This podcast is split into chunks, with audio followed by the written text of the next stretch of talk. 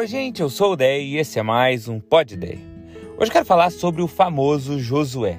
Resumindo muito, Josué foi o grande líder de Israel no momento de entrar na terra prometida. Moisés conduz o povo na saída do Egito e nos 40 anos de travessia no deserto. Mas quando chega a hora de conquistar o lugar que Deus tinha separado para Israel, Moisés morre e é Josué quem assume a liderança do povo. Pausa aqui para dizer que Deus já tinha separado e determinado um lugar para eles, mas ainda assim eles precisam mover os pés e lutar. Deus garante a vitória, mas não priva da luta. Só que qual que é a primeira coisa que acontece no livro de Josué? Não é uma grande guerra, nem uma grande estratégia desse grande líder. É Deus o animando. Nove versículos de Deus encorajando Josué, dizendo a ele coisas lindas que valem para mim e para você até hoje. Ele diz assim: Ó, me escuta bem e prepare-se. O que eu prometi eu vou cumprir. Eu estarei com você em todos os caminhos, eu não vou te deixar, não vou te abandonar. Só seja forte, tenha coragem, porque eu tenho um projeto para sua vida.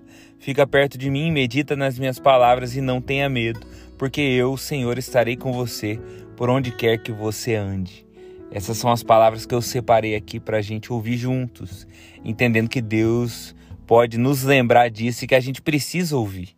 Eu queria te dizer algo: a nossa vitória não começa nas nossas ações, mas em acreditar no que Deus diz. Começa no ânimo dele em nós, começa nos sonhos que ele coloca nos nossos corações. Mas continuando a história.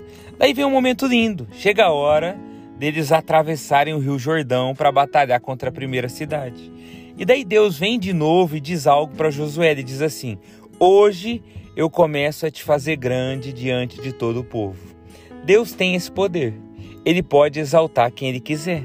Ele pode escolher o momento de dar destaque a alguém. Um dia, por exemplo, do nada, um manda-chuva da imprensa americana mandou dar destaque para um cara, um evangelista, chamado Billy Graham.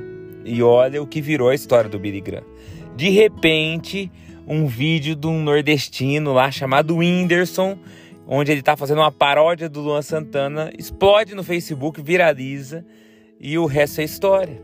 Deus pode te abrir portas, inclusive. Alguém inesperado pode falar bem de você para o seu chefe, a sua empresa pode ser escolhida para aquele grande projeto é, que está na concorrência contra um monte de empresa muito maior. Essas coisas, contra todas as probabilidades, podem acontecer.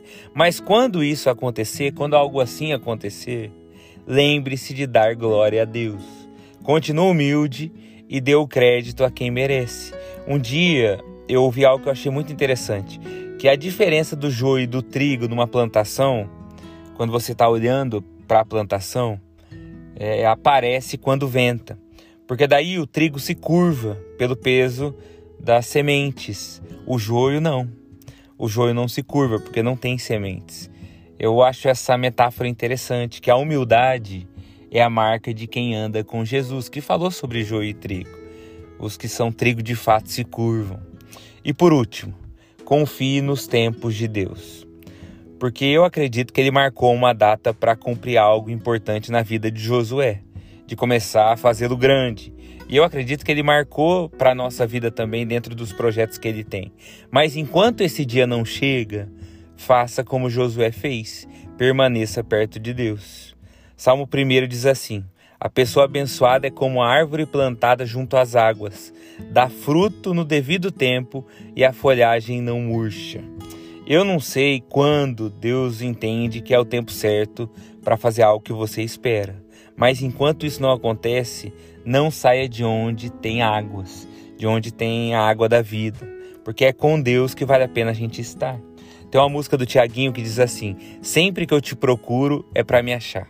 Eu acho que com Deus é assim: a gente procura Deus e a gente encontra nós mesmos, mas na versão que Ele sempre sonhou para nós, porque Deus vai nos direcionando. Eu quero terminar com uma cena que eu acho muito linda de This Is Us, onde num voto de casamento, o noivo, que é o Randall, ele diz para a noiva: Quando eu olho nos seus olhos, eu vejo o meu lar. E hoje meu desafio aqui para você e para mim é que a gente busque a Deus, confie nele, acreditando que é focando em Deus que a gente encontra o nosso lugar, o nosso lar, o que de fato nos fará feliz ou felizes. Essa é minha oração por mim e por você. Que Deus te abençoe muito e confie em Deus, que na hora certa Deus há de fazer. Tchau, tchau.